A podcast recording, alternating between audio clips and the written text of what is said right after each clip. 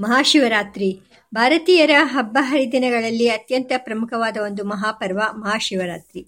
ಪ್ರಯಾಗ ಪುಷ್ಕರಗಳನ್ನು ತೀರ್ಥರಾಜ ಎಂದು ಕರೆಯುವಂತೆ ಮಹಾಶಿವ ಶಿವರಾತ್ರಿಯನ್ನು ವ್ರತರಾಜ ಎಂದು ಕರೆಯುವುದುಂಟು.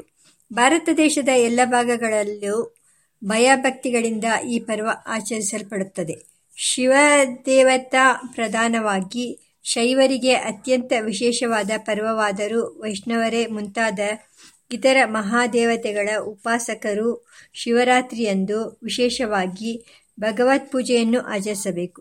ಶಿವರಾತ್ರಿಗೆ ಬಹಿರ್ಮುಖರಾದವರು, ಅಂದರೆ ಶಿವರಾತ್ರಿಯ ಪರ್ವವನ್ನು ಆಚರಿಸದೆ ಅದಕ್ಕೆ ವಿಮುಖರಾಗಿರುವವರು ಅಥವಾ ಶಿವರಾತ್ರಿಯಂದು ಅಂತರ್ಮುಖರಾಗಿ ಭಗವಂತನ ಆರಾಧನೆಯನ್ನು ಮಾಡದೆ ಅಂದು ಬಹಿರ್ಮುಖರಾಗಿರುವವರು ಎಲ್ಲ ಪೂಜಾ ಫಲವನ್ನು ಕಳೆದುಕೊಂಡು ಅದನ್ಯರಾಗುತ್ತಾರೆ ಎಂದು ಶಾಸ್ತ್ರಗಳು ಹೇಳುತ್ತವೆ.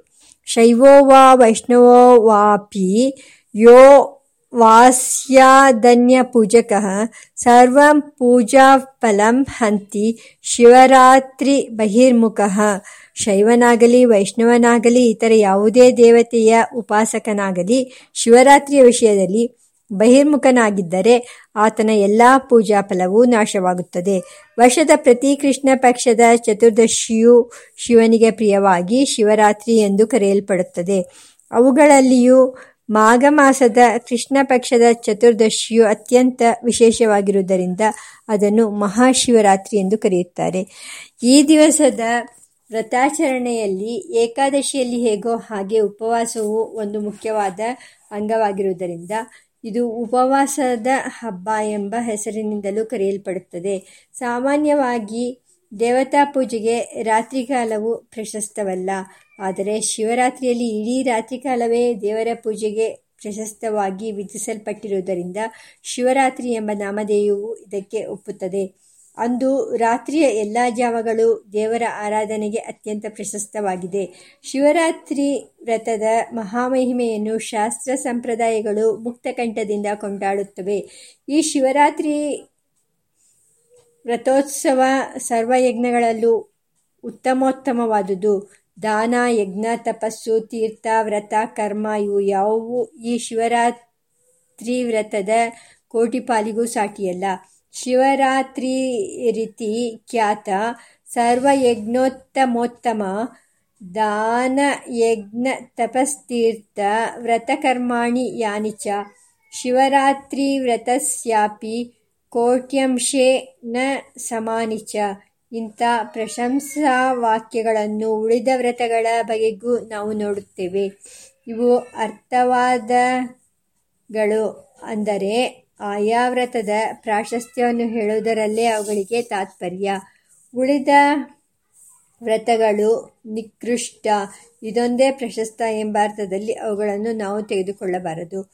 ಆದರೂ ಕಾಲವಿಶೇಷದ ಮಹತ್ವ, ಹೆಚ್ಚು ಸಮಯ ಪೂಜೆ-ಧ್ಯಾನಗಳಿಗೆ ಕೂಡಿಬರುವ ಅಗಳಿಕೆ ಇವುಗಳ ದೃಷ್ಟಿಯಿಂದ ಶಿವರಾತ್ರಿಗೆ ಹೆಚ್ಚಿನ ಪ್ರಾಶಸ್ತ್ಯ ಇದ್ದೇ ಇದೆ. ಮಾಘ ಪಾಲ್ಗುಣಗಳ ಮಧ್ಯೆ ಬರುವ ಈ ಕೃಷ್ಣ ಚತುರ್ದಶಿಯಂದು ಉಪವಾಸ ಮಾಡಿ ಜಾಗರಣೆ ಮಾಡಿ ಪೂಜಿಸಿದರೆ ರುದ್ರದೇವರು ಭುಕ್ತಿ-ಮುಕ್ತಿಗಳೆರಡನ್ನೂ ಅನುಗ್ರಹಿಸುತ್ತಾರೆ, ನರಕದಿಂದ ಉದ್ಧರಿಸುತ್ತಾರೆ ಎಂದು ಗರುಡ ಪುರಾಣ ಘೋಷಿಸುತ್ತದೆ. ಮಾಘ-ಫಾಲ್ಗುಣಯೋರ್ಮಧ್ಯೆ ಕೃಷ್ಣಾಯಾತು ಚತುರ್ದಶಿ ತಸ್ಯಾಂ ಜಾಗರಣಾದ್ರುದ್ರಃ ಪೂಜಿತೋ ಭಕ್ತಿ ಭಕ್ತಿಮುಕ್ತಿದಃ ಉಪೋಷಿತೈಃ ಪೂಜಿತಸ್ಸನ್ನರಕಾತ್ತಾರ ಏತತ ಅದು ಸರ್ವ ಪಾಪಗಳನ್ನು ಪರಿಹರಿಸುವುದು. ಅಂದು ಉಪವಾಸ ಮಾಡಿ ಜಾಗರಣೆಯಲ್ಲಿದ್ದು, ಬಿಲ್ವಪತ್ರಗಳಿಂದ ಶಿವನನ್ನು ನಾಲ್ಕು ಯಾಮಗಳಲ್ಲೂ ಪೂಜಿಸುವವರು ಶಿವನಿಗೆ ಸಮಾನರಾಗಿ ಬಿಡುತ್ತಾರೆ ಕೃತೋಪವಾಸ ಏತಸ್ಯಾಂ ಶಿವಮರ್ಚಂತಿ ಜಾಗ್ರತಾಃ. ಬಿಲ್ವಪತ್ರೈಶ್ಚತುರ್ಯಾಮಂ ತೇ ಯಾಂತಿ ಶಿವತುಲ್ಯತಾಂ ಹಾಗೆ ಆರಾಧಿಸುವವರಿಗೆ ಮರುಹುಟ್ಟು ಇರುವುದಿಲ್ಲ. ಮಾತುಹು ಪಯೋದರ ರಸಂ ನ ಪಿಬೇತ್ ಸ ಕದಾಚನ.